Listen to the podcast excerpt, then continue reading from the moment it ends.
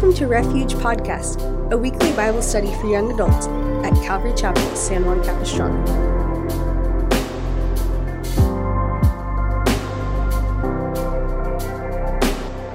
All right, guys. Hey, welcome to Refuge Podcast.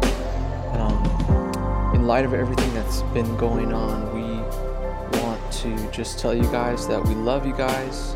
Um, if you haven't noticed already or seen any of our Instagram updates, um, we're currently postponing meetings uh, for the time being.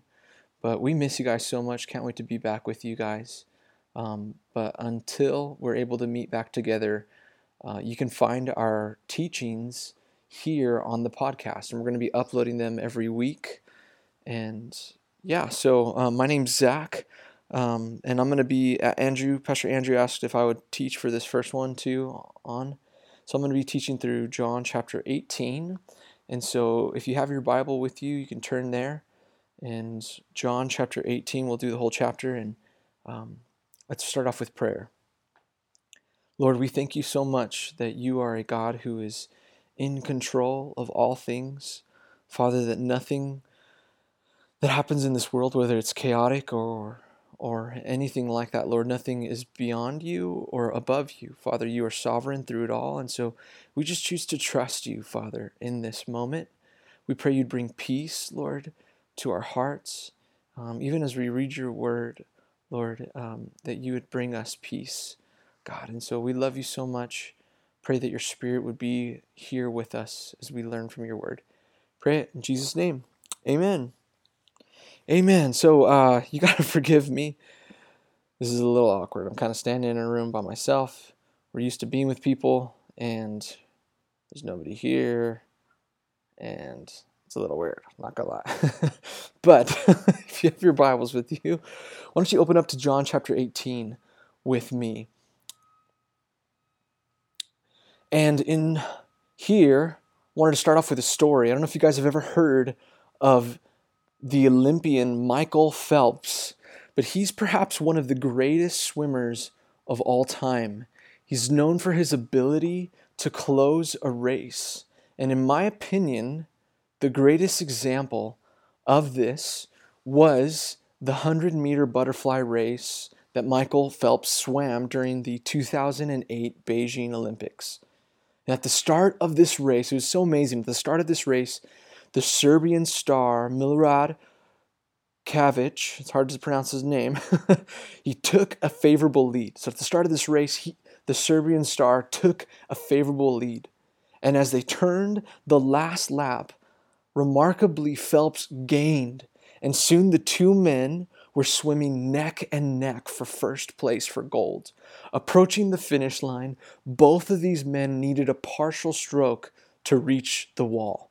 Kavic chose to glide, but Michael Phelps chose to take an extra short stroke and drove hard into the wall. His lunge caused him to surge ahead of Kavic, beating him by one one hundredth of a second.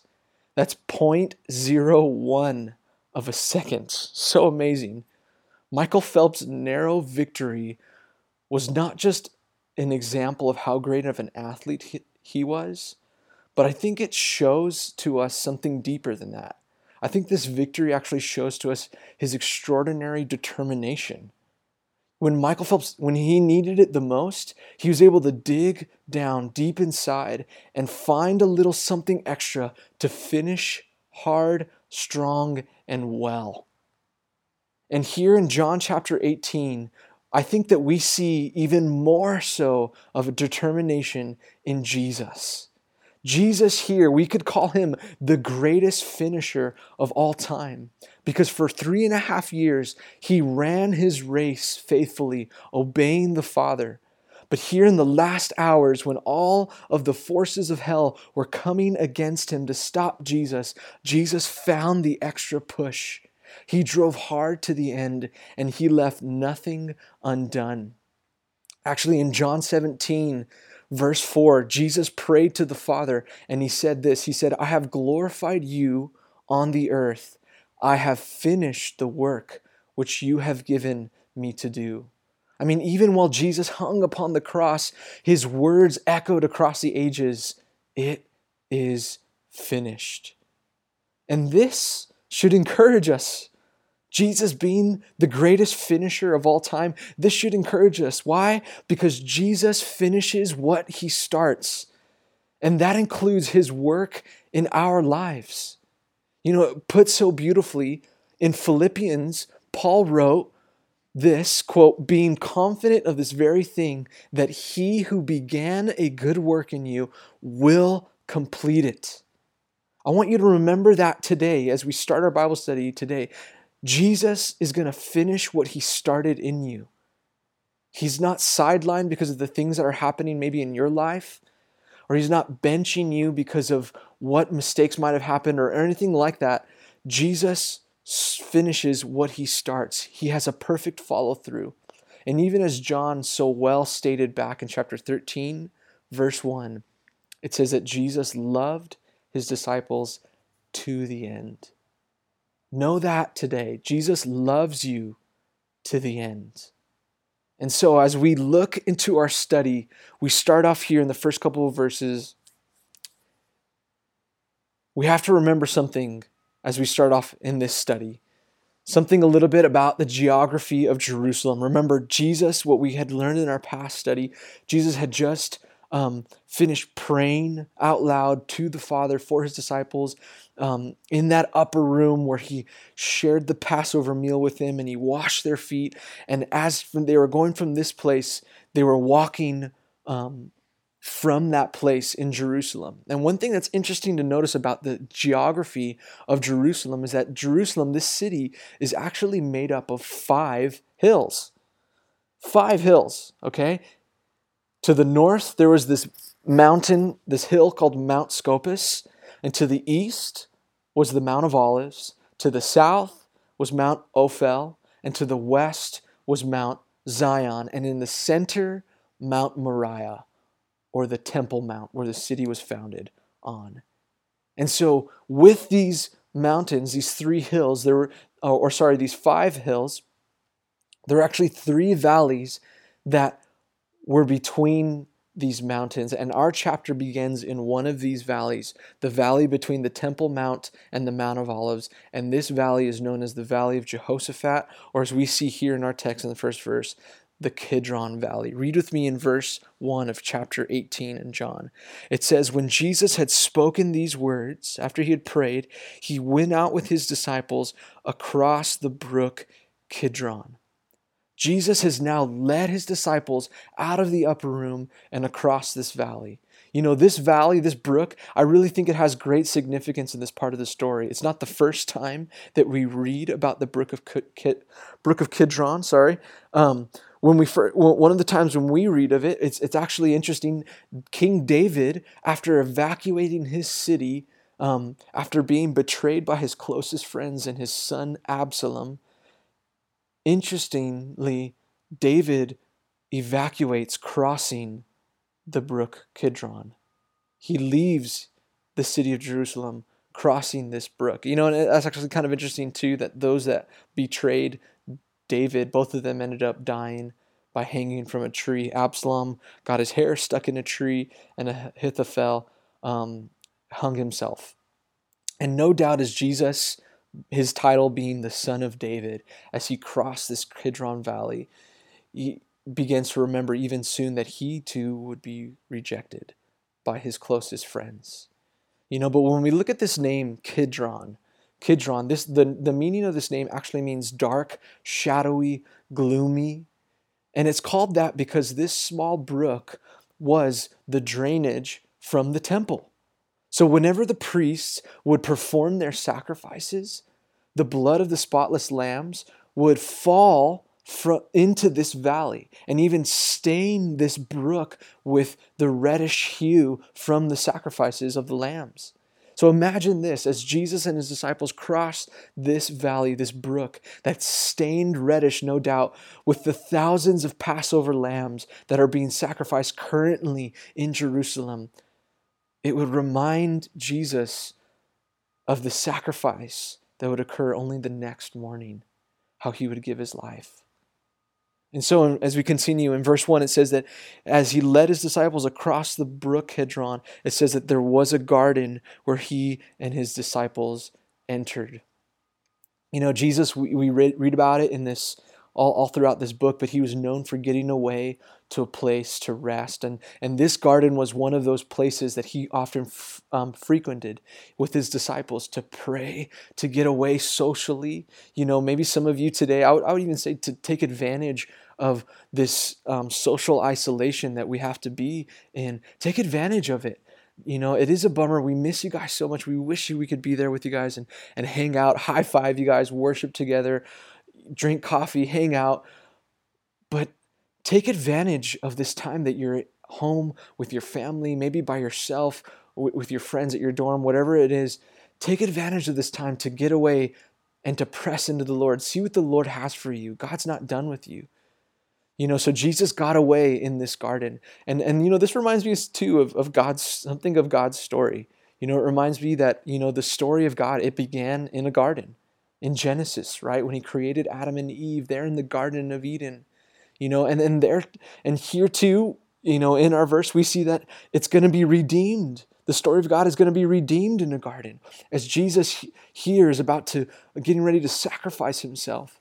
And, and it also makes me look forward to one day where one day it'll be finalized in a garden. That the kingdom that God will bring and restore on this earth, if you read the book of Revelation, it's pictured like this garden like city with a river that flows through it and a tree with leaves that heal the nations.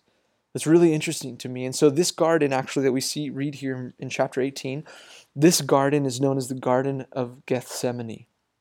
And it was located on the Mount of Olives you know, which even today, you know, when you go to this mount, it's covered with with olive trees. I actually, me and Andrew, we've had, like I've said, shared before, we've had the opportunity to go to Israel, and we've had the opportunity to to visit this mount, and it's amazing. It's beautiful. It really is. There's olive trees everywhere, and actually, the the name Gethsemane means oil press or place of crushing. You know, kind of, and and and what what this tells us is that this garden once had a press that squeezed oil out of these olives from these olive trees. You know, an interesting thing, really interesting thing, actually, I want to share with you guys um, is that olive oil in ancient Israel was produced in a threefold process.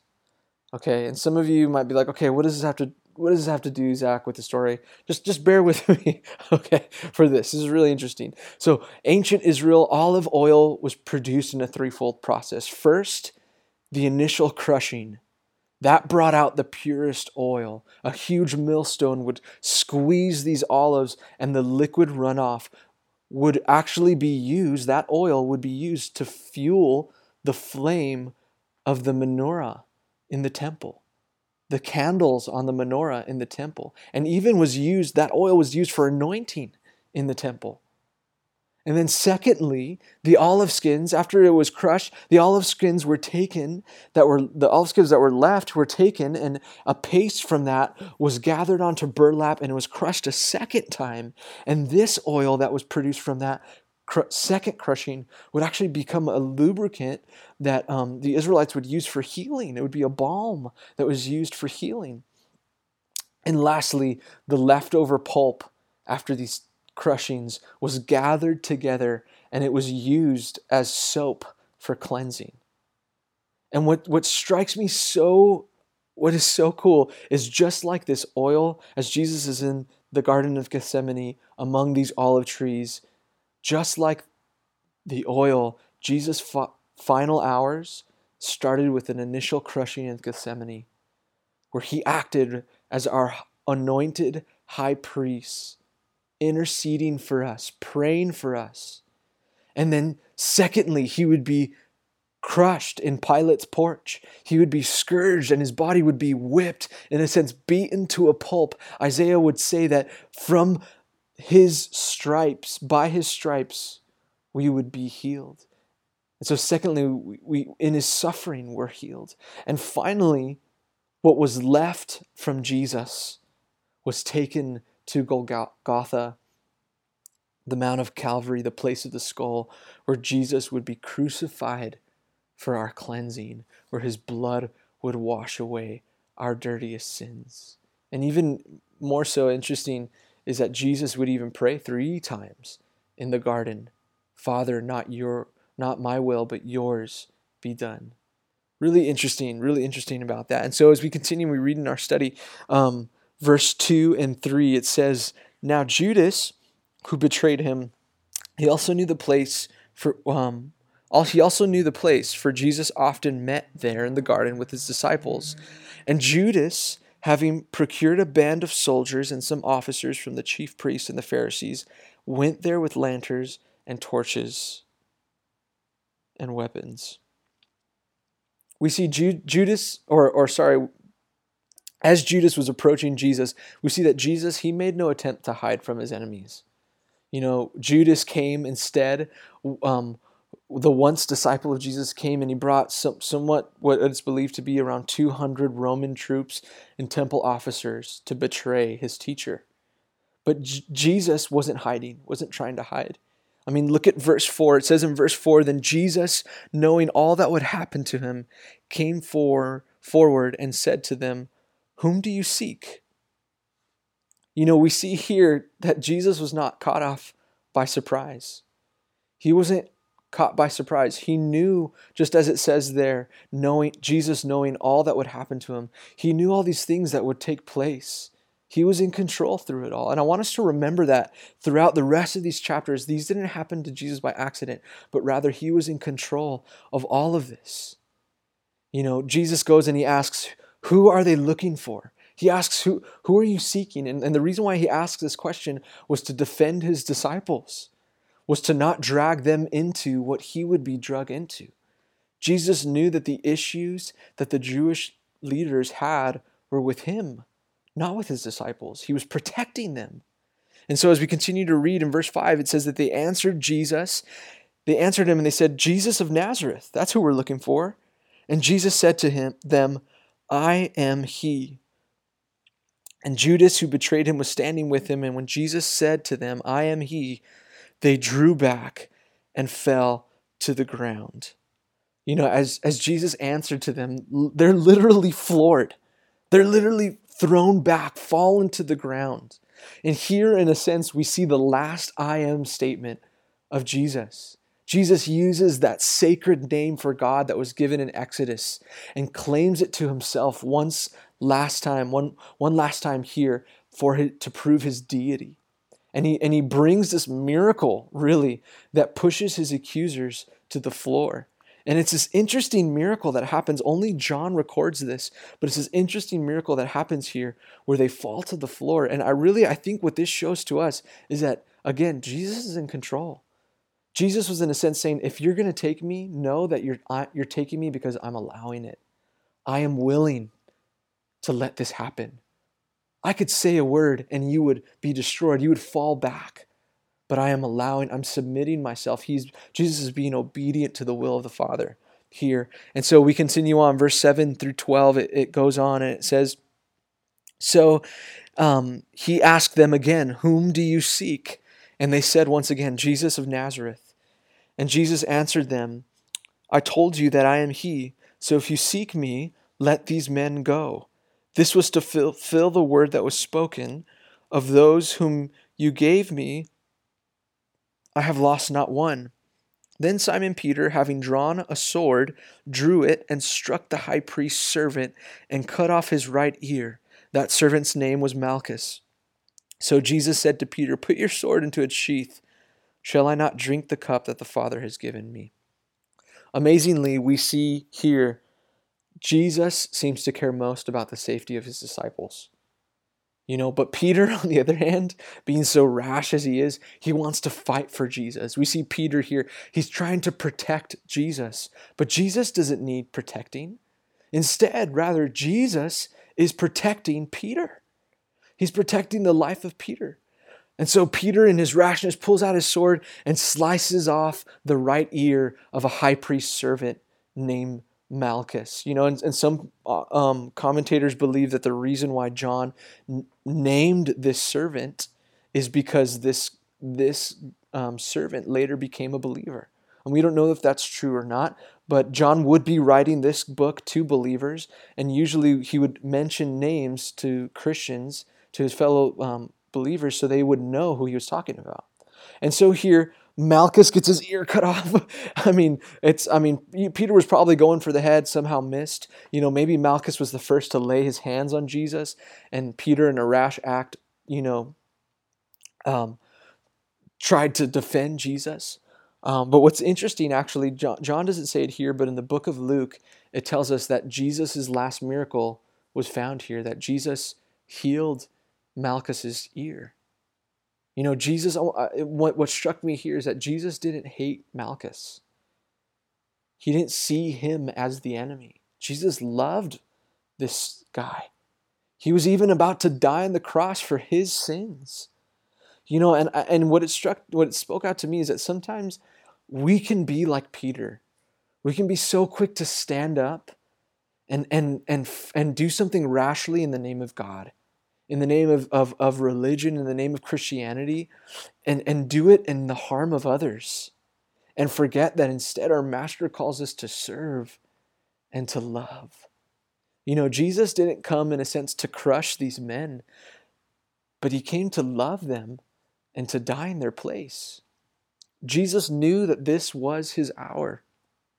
You know, there's this quote by Abraham Lincoln, and, and he says, Abraham Lincoln um, says this quote, the only way to truly get rid of an enemy is to turn him into a friend, end quote. You know, isn't that just like Jesus? To love his enemies until they become friends.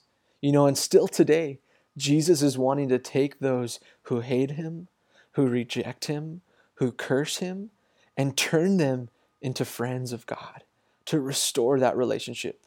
And I think for us as believers, that should be our objective too restoration, not harming others, but seeking to restore people back in relationship with God, back in friendship with God. And so all of Jesus' life had been leading up to this one moment.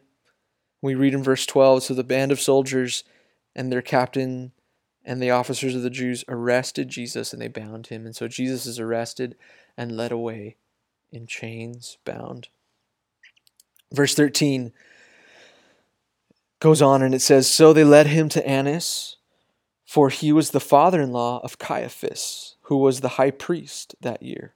And it was Caiaphas who actually advised the Jews that it would be expedient that one man should die for the people. And so Jesus is led here to the house of Annas, and, and actually an ex high priest who was stripped of his priesthood by the Roman government when they took over.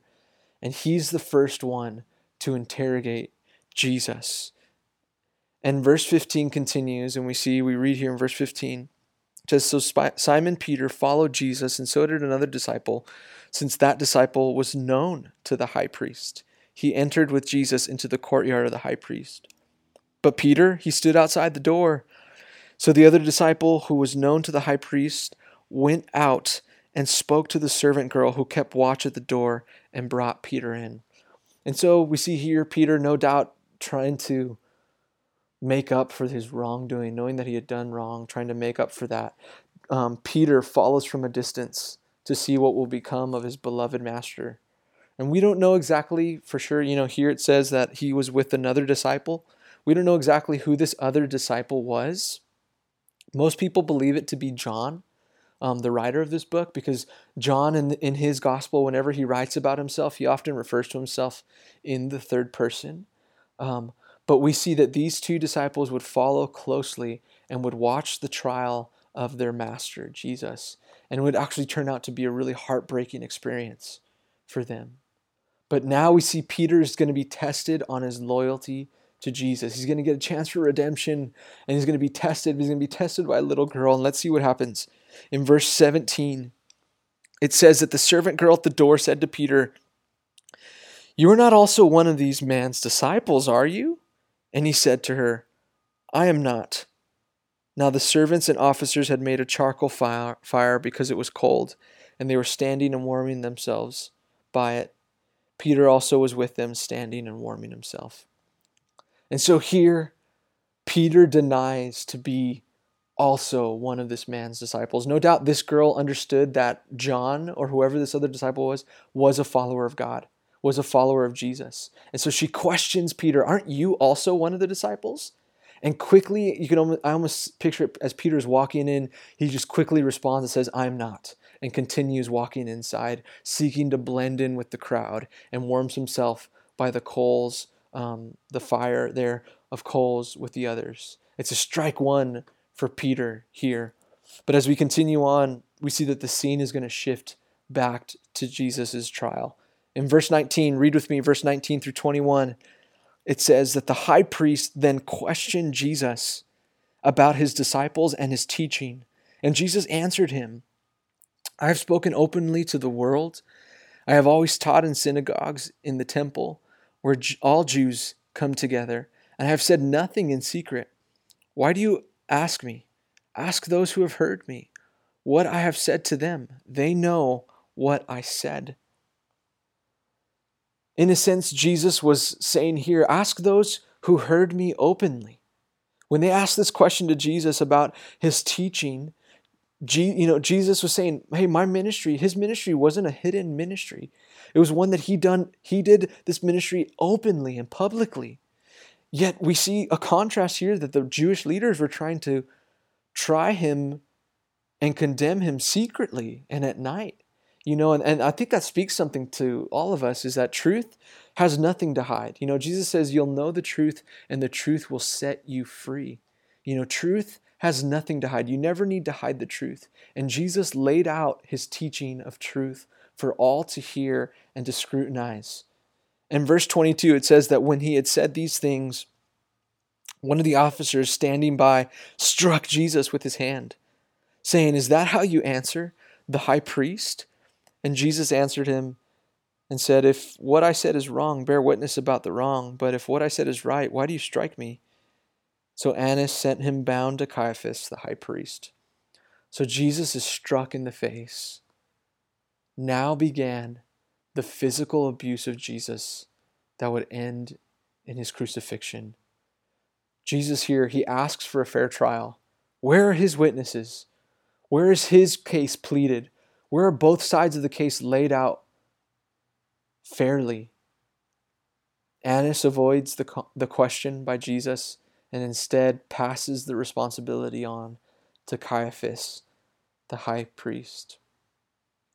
And in verse 25, we're to, we see that the scene shifts back to Peter, who no doubt he probably saw the hard slap unexpectedly put upon Jesus. The shock of that sight Uh, probably increased the level of stress and panic for Peter as he stood by the fire warming himself. Let's join in with Peter right here in verse 25 and let's find out what happens. It says in verse 25 that now Simon Peter was standing and warming himself. And they said to him, You also are not one of his disciples, aren't you? And he denied it. He said, I'm not.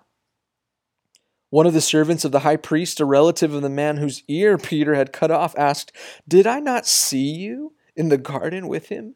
And Peter again denied it, and at once a rooster crowed. So, as the crowd gathered around, they asked Peter, Aren't you also one of his disciples? Peter, being there, probably knowing, knowing that John was present and known as a disciple of Jesus, but fear gave way to Peter's heart and he denied it. He denied it, said, I'm not. Strike two, Pete. And not only that, but apparently Malchus had a cousin who might want revenge and calls out Peter. And this relative of Malchus said, Didn't I see you in the garden with Jesus?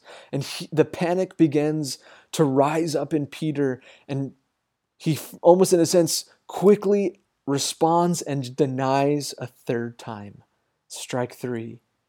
And at once the rooster crows. You know, there's a story of a man named Kermit Tyler. And this man was an Air Force pilot. He was stationed at Pearl Harbor, Hawaii. You know, Tyler was manning the radar the morning of December 7th, 1941. And an arrival of a group of B 17 bombers from the mainland America, they were scheduled to come that morning. And so when Tyler saw the large blip on the radar screen, he said to his coworker, "Don't worry about it," thinking it was those um, that group of um, planes from Amer- from the mainland America. You know, Tyler was new to his job, and he was expecting those planes from San Diego, but the radar blip turned out to be the first wave of Japanese fighters and bombers.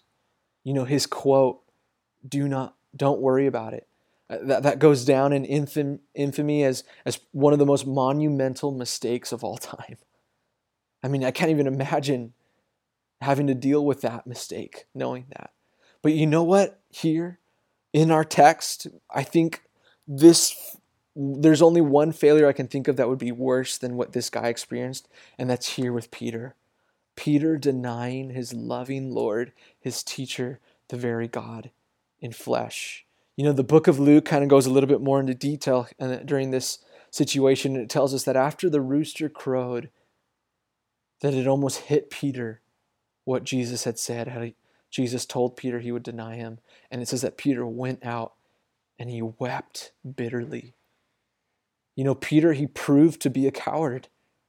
He would feel the weight of this mistake even after Jesus died. He would carry that with him. But what's so beautiful, we can't forget that our risen Lord would have mercy on Peter, and Peter would even show repentance that would lead Jesus to recommission him and re- restore and restore him back as a disciple. And so as the rooster crowed here, it shows us that morning had come. And we move to our final scene at Pilate's porch in verse 28. It says, Then they led Jesus from the house of Caiaphas, the governor's headquarters. It was early morning they themselves did not enter the governor's headquarters so that they would not be defiled, but could eat the Passover. You know, here the Jews brought Jesus to Pilate only because it was necessary. Rome was had taken over the nation during this time, and they actually had stripped the Jews of their right to capital punishment, which the Jews normally would um, commit capital punishment with uh, stoning. You would die by stoning. But because Rome was in charge, this meant that leading Jesus to Pilate would, in their hopes, end in crucifixion. And so in verse 29, it says that when Pilate went out to them, no doubt Pilate had no idea what he was about to encounter, what mourning this was about to be in the history of humanity. So Pilate went out and he said to them, What accusation do you bring against this man? And they answered him and they said, If this man were not doing evil, we would not have delivered him over to you. And Pilate said to him, Take him yourselves and judge him by your own law. The Jews said to him, well, It's not lawful for us to put anyone to death. And this was to fulfill the word that Jesus had spoken to show what kind of death he was going to die. You know, the Jewish leaders, they knew what they wanted. They wanted the death penalty for Jesus. They had already settled it in their hearts to kill Jesus. You know, Jesus taught on the Sermon on the Mount that murder begins in the heart with hatred. Hatred is the seed of murder. He said, if you hated your brother in your heart, you've already committed murder. And these Jewish leaders had already crucified Jesus in their hearts. Yet notice Jesus' words were fulfilled in verse 32. We saw that. Jesus knew what kind of death he was going to die. I mean, this was prophesied of, the crucifixion was prophesied of all the way back in the Old Testament in Psalm 22. I would encourage you, go and read that. In that psalm, it says that the Messiah would be pierced and that not one of his bones would be broken. You know, the Jews here, they thought that they were calling the shots, that, Ju- that Jesus' destiny was in their hands, but in reality, Jesus was in control. Jesus was in control of this situation. And so, verse 33, Pilate brings Jesus to himself. Verse 33 reads It says, Pilate entered his headquarters again, and he called Jesus, and he said to him, Are you the king of the Jews? And Jesus answered, Do you say this of your own accord? or did others say it to you about me? Pilate answered him, Am I a Jew? Your own nation and the chief priests have delivered you over to me. What have you done? You know, Pilate questions Jesus, and Jesus gets this opportunity to converse with Pilate. Yet, one thing to notice about Pilate is that he's a politician, a secular Roman, and he doesn't want to think about spiritual issues. And we see that in his responses. Verse 36 Jesus answered Pilate and he says, My kingdom isn't of this world. If my kingdom were of this world, my servants would have been fighting that I might not be delivered over to the Jews. But my kingdom is not from this world. Then Pilate said to him, So, you are a king?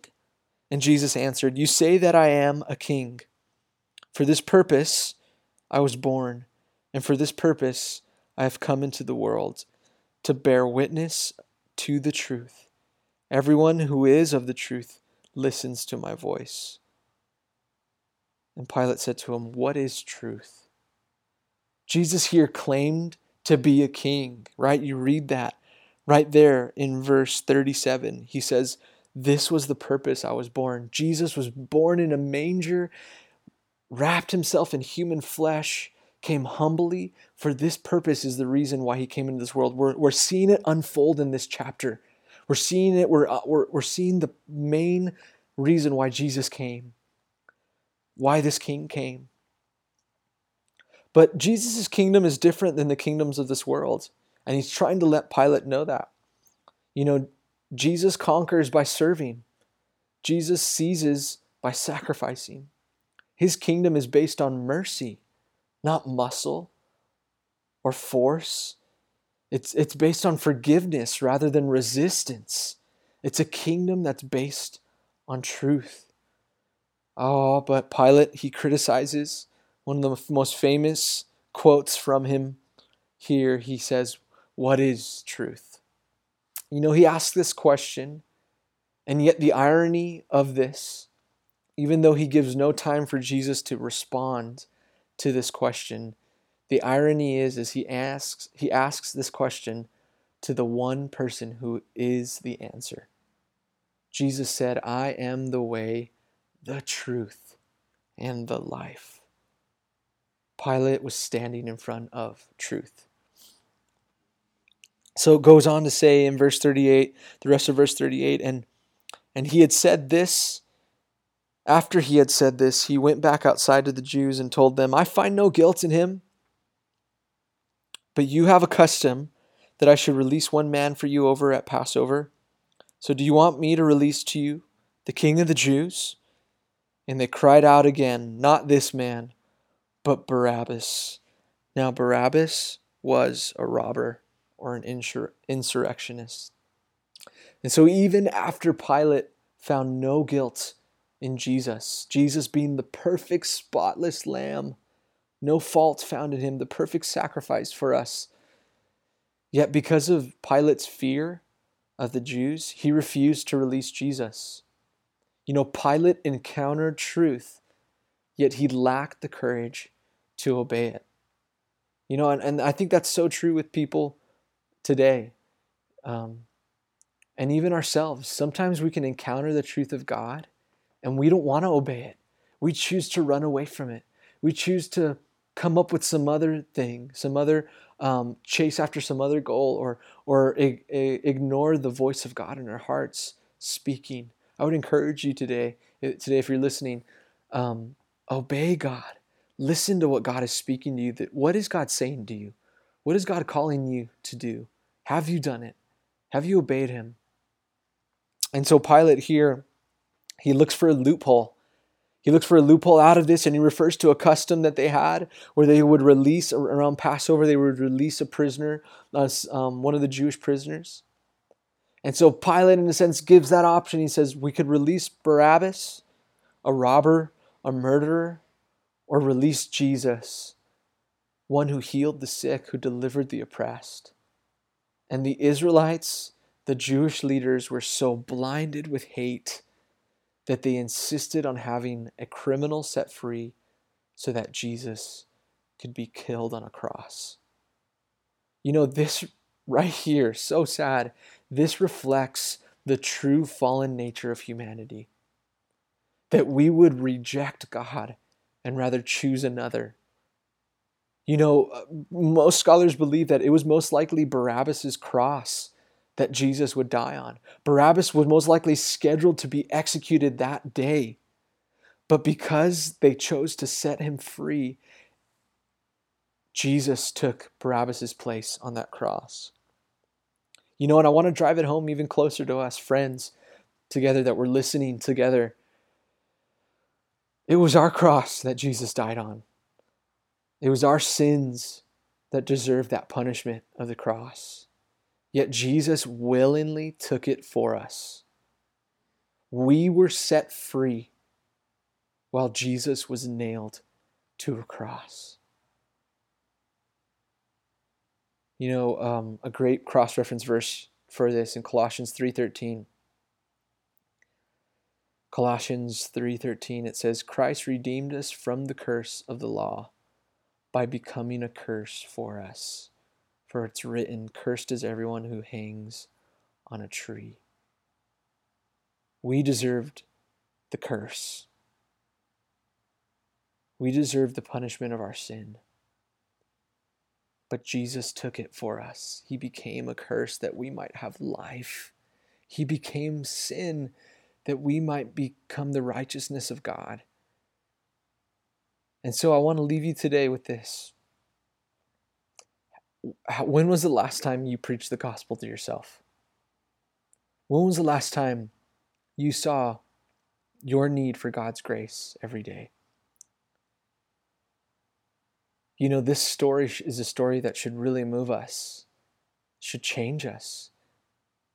We should be those that are reminding ourselves of what Jesus did every day and why we need needed salvation. You know, Jesus loves you so much. He wanted to set you free. He never saw you as the enemy, but rather saw you as the prize and was willing to go the greatest distance to win you over. So let's surrender to God. Let's give our hearts to the one who rightfully deserves it, the one who paid our price for us. Let's close in prayer today. Lord, thank you so much for your love, God. Thank you that you endured all of this for us. The agony in the garden, being crushed, being unfairly treated in the trial, denied by your closest friends, and chosen over a criminal to be killed and to be hanged on a tree. Thank you for the cross and what it means for us, how it means freedom. I pray, God, that you'd give us hope, Lord, especially during these times that we're living in. Help us to find our hope in the cross. There's power in your blood, Jesus. And I just want to pray for everyone that's listening, God. Maybe they're feeling fear or worry with the things that are going on. Lord, help us to remember that you took care of our greatest need, which was sin. And that means that you're going to take care of every need that we could have under that. So we commit ourselves to you, all of our worries, all of our cares. We want to roll them over on you, cast our cares on you, Jesus, because you care for us. We love you, God. We pray it in your name. Amen. God bless you guys. We miss you guys so much. Can't wait to see you guys again. Ah, but be on the lookout on our Instagram. Share this with people maybe who go to refuge um, that aren't able to, or, or maybe might not know about it. And um, yeah, we I know, I know, on behalf of Andrew, we really miss you guys. Uh, can't wait to see you guys. We're praying for you. If you need anything, feel free to call the church, message our Instagram. Um, we would love to pray with you, lift up any prayer requests, or meet any of your needs. We love you guys, and yeah, God bless you.